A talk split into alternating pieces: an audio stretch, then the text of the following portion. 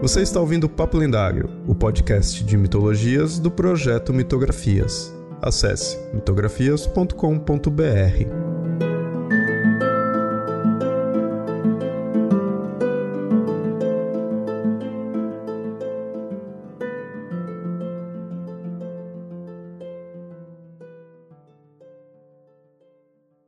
Olá, ouvintes! Sempre avisando, esse episódio foi publicado primeiramente lá no canal do Mitografias no YouTube. Se inscreve e curte os vídeos lá também.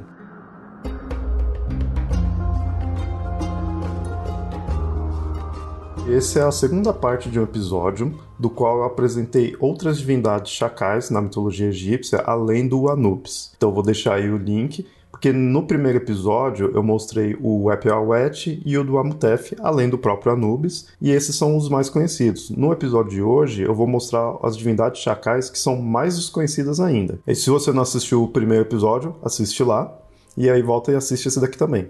Mas claro, se você não conhece aí quem é o Anubis, vou apresentar ele aqui. Ele é um deus relacionado à morte e ao embalsamamento na mitologia egípcia. Ele é um deus representado como um chacal ou um corpo humano com cabeça de chacal. E ele é filho de Neftis, que é a esposa do deus Set, mas com o Osíris. Osíris, um dos principais deuses da mitologia egípcia, né? deus dos mortos também. E aí o Anubis é filho desse. Claro que também Varia um pouco a genealogia, mas em geral é essa ascendência dele. O papel dele estava relacionado com a morte, então ele é o deus do embalsamamento e ele também é um deus que ajuda ali no julgamento dos mortos. Ele que ajudava a pesar o coração do morto ali no salão do julgamento, né, para ver o que queria acontecer com a pessoa no pós-vida, e também ele tinha uma função de psicopompo, ou seja, ele, logo que a pessoa morria, ele que guiava a alma dessa pessoa aí no mundo dos mortos, né? até chegar no salão e tudo ter o julgamento. Mas agora vou falar então dos outros deuses aí com cabeça de chacal também,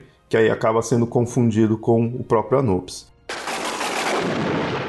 primeira deusa aqui é a Anupet. Ela é esposa do deus Anubis. Então ela também é uma deusa representada com cabeça de chacal e é esposa dele, e o papel dela é muito disso, de ser a esposa do Anubis ou então ser uma versão feminina né, do Anubis. O próprio nome dela você percebe isso, porque é Anupet ou então Amput. E um outro nome grego do deus Anubis é Ampu. E na própria versão egípcia em si, no nome mais antigo mesmo, dá para perceber que o nome dela é uma variação do nome do deus. Então a representação dela é bem isso, de ser a esposa do Anubis, né, ou a versão feminina desse deus. Então tá realmente relacionada com ele. Ela acaba sendo uma deusa do Alto Egito, e aí nas representações delas, algumas mostram ela com uma face humana, né, uma cabeça humano, um corpo todo humano, mas sobre a cabeça dela ficava-se um símbolo que representava um chacal. Ou então, em outras versões, coloca-se sim com uma cabeça de chacal. Indo além de ser apenas uma esposa do deus Anubis, ela também é uma deusa cujo papel é punir os assassinos do deus Osíris. O mito mais famoso do Osíris é relacionado à morte dele, teve vários assassinos, e ela que tem esse papel de punir esses assassinos e também de proteger o sarcófago onde fica o corpo dele. Esse, então, ainda que relacionado à morte, é um papel dela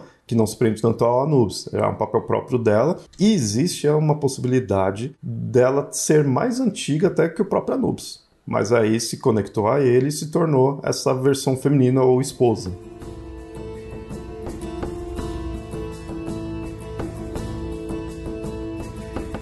Olá, ouvinte. Antes de continuar o episódio, eu vim trazer um recado.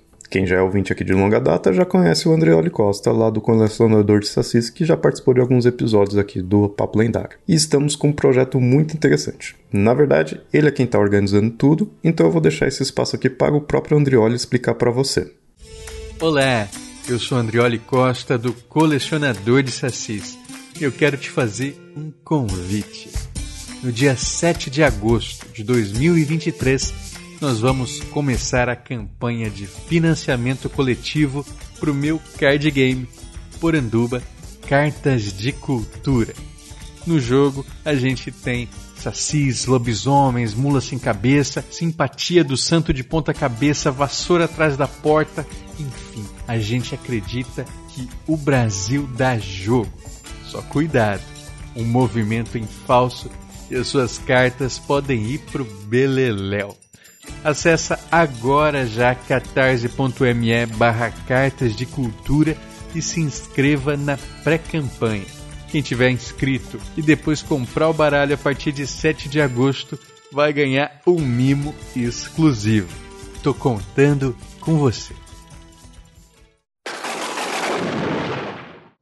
Outra divindade chacal de hoje é o Sed. Esse daí ele é bem mais desconhecido também, é tanto que por vezes é dito dele ser uma versão do Wet. O Wet é um dos deuses chacais que eu citei no outro episódio, que não é tão conhecido quanto Anubis, mas tem sua particularidade. E aí o Sed ele é, pode ser uma versão dessa divindade. E ainda que se tenha assim, um festival relacionado a esse nome, esse nome como uma divindade realmente se encontra pouco. Sabe-se pelo menos que existiu na primeira dinastia, né, que é encontrado, mas possui uma origem muito incerta. Então, por ser incerto, tem pouquíssimos detalhes. É mais a nível de saber que isso existiu, por isso que eu estou mostrando aqui para você. O nome dele se encontra pouquíssimo, né? Tem pouca iconografia dele, as fórmulas funerárias aparecem pouquíssimo, né? Então é muito desconhecido, mas ainda assim tem-se a ideia dele ser um deus relacionado à justiça, da mesma forma que o Anubis também é. Mas é isso, apenas saiba que ele existiu e que apesar de existir como uma divindade, ele também é muito voltado a ser uma versão de uma outra divindade, né? no caso o Apple.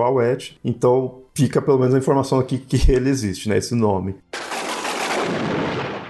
Próxima divindade aqui é o Quentiamentio, e aí a gente vai ter algumas variações desse nome, é um nome um pouco estranho, né? É uma divindade também desconhecida, segue um pouco o estilo do deus Sed, né? Do qual é dito dele ser um epíteto de uma outra divindade, aí no caso é um epíteto do Anubis em si. E como divindade, ele é dito de ser do Alto Egito e um guardião da cidade dos mortos. Tanto que o nome dele já traz isso. É chamado de o mais importante dos ocidentais. E aí, por que os ocidentais? Porque é, é a região onde ficava-se o, o, a cidade dos mortos, né? o reino dos mortos. Ele era, então, não só um guardião, mas também muitas vezes como um governante do reino dos mortos. É, o nome dele traz essa ideia. Com isso, é dito, então, de ser não só uma divindade em si, mas um epíteto do Anubis, como eu tinha dito, mas também um epíteto do Osíris, porque a gente tem que lembrar que o Osíris também é um deus da morte, governante do reino reino dos mortos. O nome acaba sendo até mais importante que a própria divindade, porque é um epíteto de Anubis, um epíteto de Osíris e também é uma definição por si só sem precisar de uma divindade, que é essa ideia de protetor dos ocidentais, né, uma questão governante dos mortos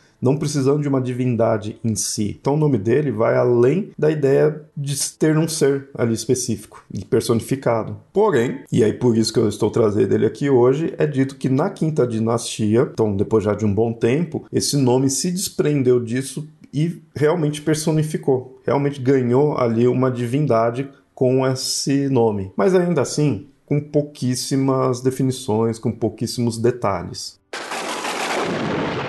E por fim, nós temos o Hermanubis. Esse nome já dá para perceber que ele é uma fusão do deus Hermes, um deus grego, com o Anubis, que é o deus egípcio. Isso é um sincretismo e ocorre por causa que a cultura grega dominou uma parte e uma época ali do Egito, né? Então, como são dois deuses com algumas características semelhantes, acabou unindo, né? E não é uma união dentro de um mito, né? Não existe uma narrativa que mostre que esses dois deuses se fundiram, não é isso. É uma união de representação e culto a ele, né? Então cria-se essa divindade Hermanubis, que é representado com um corpo humanoide com cabeça de chacal, como o Anubis é, porém com vestimentas gregas e segurando o caduceu do Hermes. E por que justamente o Anubis e o Hermes? O que, que relaciona entre os dois? Os dois são deuses relacionados à morte. Né? O Anubis já expliquei aqui, né? já mostrei no episódio todo, mas o Hermes também é. Os dois são psicopompos, né? Os dois são essa ideia de guiar a alma até o submundo. Então é nisso que une as duas divindades e cria-se o Hermanubis. O Hermanubis ele não tem muito um mito em si, mas se você pesquisar sobre ele, você vai encontrar bastante coisa porque é, muitas vertentes mágicas trabalham bastante com essa divindade. Assim como o Hermes. Né? O Hermes é uma divindade também onde as vertentes mágicas se utilizam bastante, e aí o Hermanubis também segue esse mesmo caminho. Bom, então essas foram quatro divindades aí com representações de chacais que vão além aí do Anubis e além até dos outros dois mais conhecidos. Mas é interessante mostrar aqui, você vê como que eles são mais desconhecidos e aí com isso eles precisam se prender a essas divindades. O Epiowet e o do Amutef, eles também têm uma certa conexão com o Anubis, no episódio lá eu falo, mas eles têm uma cara mais própria têm funções mais específicas, porque são mais desenvolvidos, tem mais detalhes sobre eles. Como as que eu mostrei hoje são pouquíssimos detalhes, eles se prendem a isso, a de repente ter sido uma versão de um desses outros deuses, né, um epíteto, ainda que chegue em algum momento e seja visto realmente como uma divindade específica. Mas com pouquíssimas coisas, pouquíssimos detalhes. Então não dá para se aprofundar muito, mas é interessante saber que tem isso. E isso traz aquela característica bem marcante da mitologia egípcia, que é o fato de ser um local extenso, com várias cidades com seus cultos próprios e durante um enorme tempo, que foi todo a cultura egípcia, então tem muitas variedades. E essas variedades faz com que um epíteto depois se torne uma divindade específica. Ou vice-versa, uma divindade depois se torne apenas um epíteto ou um desdobramento. Ou então uma divindade que teria características próprias vai se ligar depois de um tempo com outra. E aí, claro, o Anubis foi quem realmente teve toda essa fama e importância. Então é comum que essas outras divindades elas girem ao redor do Anubis se tornando uma característica a mais, né? um detalhe a mais em todo o conceito dessa única divindade, ou então de outras divindades que não são tão conhecidas como Anubis, mas tem mais detalhes, né?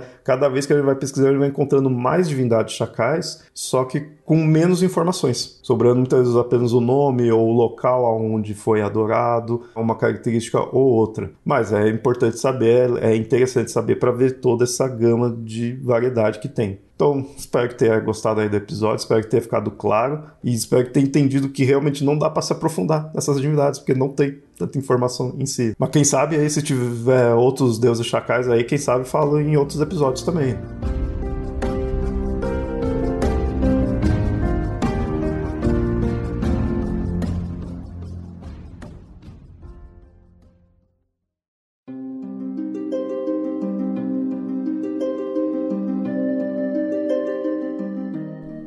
Ouvinte, gostou do programa? Espero que sim. Se gostou mesmo, considere apoiar o Mitografias em catarse.me barra mitografias ou apoia.se barra mitografias. Tais apoios são importantes para manter esse projeto no ar. Caso queira fazer um apoio único, pode enviar um Pix. A chave é mitografias.gmail.com. Outro recado é que esse episódio foi originalmente publicado no YouTube. O link estará no post para você assinar o canal.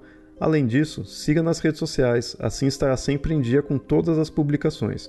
No Facebook você encontra como facebook.com.br papo lendário e no Twitter e no Instagram você encontra como arroba mitografias. Por hoje fico por aqui e até o próximo episódio. Até mais!